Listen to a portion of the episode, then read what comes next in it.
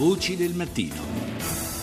Nei giorni scorsi abbiamo dedicato un ampio spazio al mondo del cinema nell'anniversario della prima proiezione pubblica realizzata dai fratelli Lumière, una puntata davvero speciale che nel caso in cui non l'aveste ascoltata vi invito a scaricare in podcast all'indirizzo radio1.rai.it oppure attraverso il link disponibile sulla nostra pagina Facebook.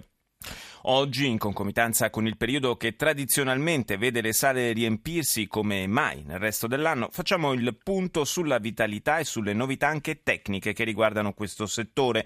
Dai tempi in cui si sentiva lo sferragliare dei proiettori il cinema è cambiato tanto e adesso sta vivendo la stagione del digitale, come ci spiega il presidente dell'ANEC, l'Associazione Nazionale degli Esercenti Cinema, Luigi Cuciniello.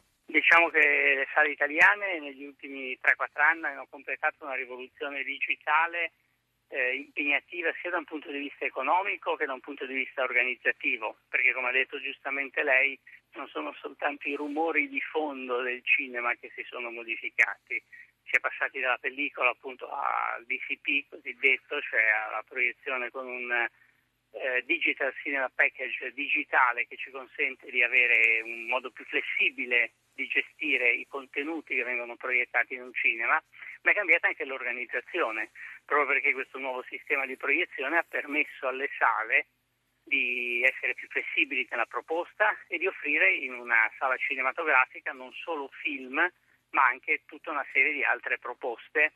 Com'è cambiato il, eh, l'atteggiamento del pubblico, la maniera di andare al cinema il, e anche la tipologia di pubblico come è cambiata in questi anni?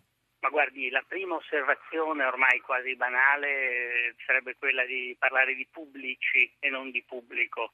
Non esiste più probabilmente un pubblico indifferenziato e indeterminato che frequenta le sale, come non esiste per nessun tipo di spettacolo o di consumo. Esistono tanti pubblici che noi dobbiamo intercettare sempre di più e sempre meglio con queste proposte diversificate. Una volta dico una banalità, ma al cinema per esempio si andava a, senza rispettare gli orari di inizio degli spettacoli, le certo. sale cinematografiche erano un flusso costante in entrata e in uscita. Permesso, Oggi permesso, invece, mi fa entrare per favore, mi lascia. al buio. Come no? Oggi invece eh, c'è un rispetto più rigoroso eh, dell'inizio alla fine del film, c'è un'attenzione per esempio per i titoli di coda, per i credits di ogni, di ogni film, eh, una parte consistente del pubblico non accetta di essere disturbato dall'ingresso o dall'uscita di altri spettatori mentre sta vedendo il film. Diciamo che si è evoluto in maniera consistente la modalità di, appunto, di fruizione. In compenso, in compenso, se una volta c'era il fumo delle sigarette a disturbare certamente la visione del film, adesso ci sono un po' troppi smartphone accesi durante le proiezioni. Purtroppo sì, non posso negarlo, è l'evoluzione dei tempi. Cerchiamo, abbiamo fatto anche uno spot eh, recentemente, un paio di anni fa, in cui cercavamo di sottolineare soprattutto ai più giovani la necessità quando si entrava in sala di spengere i cellulari, ma purtroppo questo ha avuto esiti limitati. Ecco. Del, nello stesso tempo è la stessa tecnologia con cui noi proiettiamo i film, quindi ecco, bisogna cercare di, di, comprendere l'evoluzione e possibilmente di educare tutto il pubblico, in questo caso in particolare, ripeto, i più giovani, ad un uh, utilizzo un pochino contenuto di questi strumenti. Come sempre il problema non è la tecnologia ma l'utilizzo che se ne fa, questa è una costante.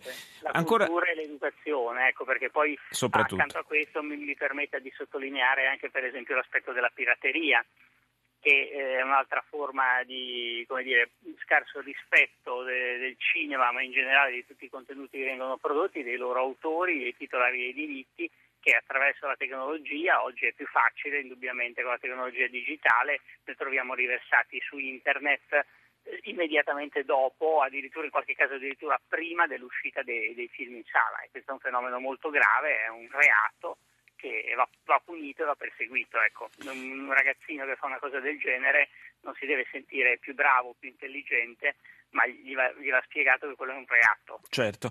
Che momento vive dal vostro punto di vista il cinema? Sappiamo che il, in generale per il mondo dello spettacolo, ovviamente in un periodo di crisi come questo non, le cose non vanno benissimo. Il cinema ancora tiene? Guardi, il cinema, secondo me, complessivamente dai dati che noi possiamo avere, che ripeto sono dati che, che devono tenere conto di consumi anche mh, appunto illegali o comunque su altre piattaforme, io credo che complessivamente viva ancora un momento di grande centralità dal punto di vista dell'immaginario, dell'attenzione e del richiamo del pubblico. Ovviamente per tutta una serie di ragioni, tra cui la pirateria o lo spostamento della fruizione dei film su altri canali di sfruttamento, il cinema in sala, ahimè, ha dato dei segnali non positivi nelle ultime stagioni. Grazie a Luigi Cuciniello, presidente dell'ANEC, l'Associazione Nazionale degli Esercenti Cinema, per essere stato nostro Grazie ospite. a voi.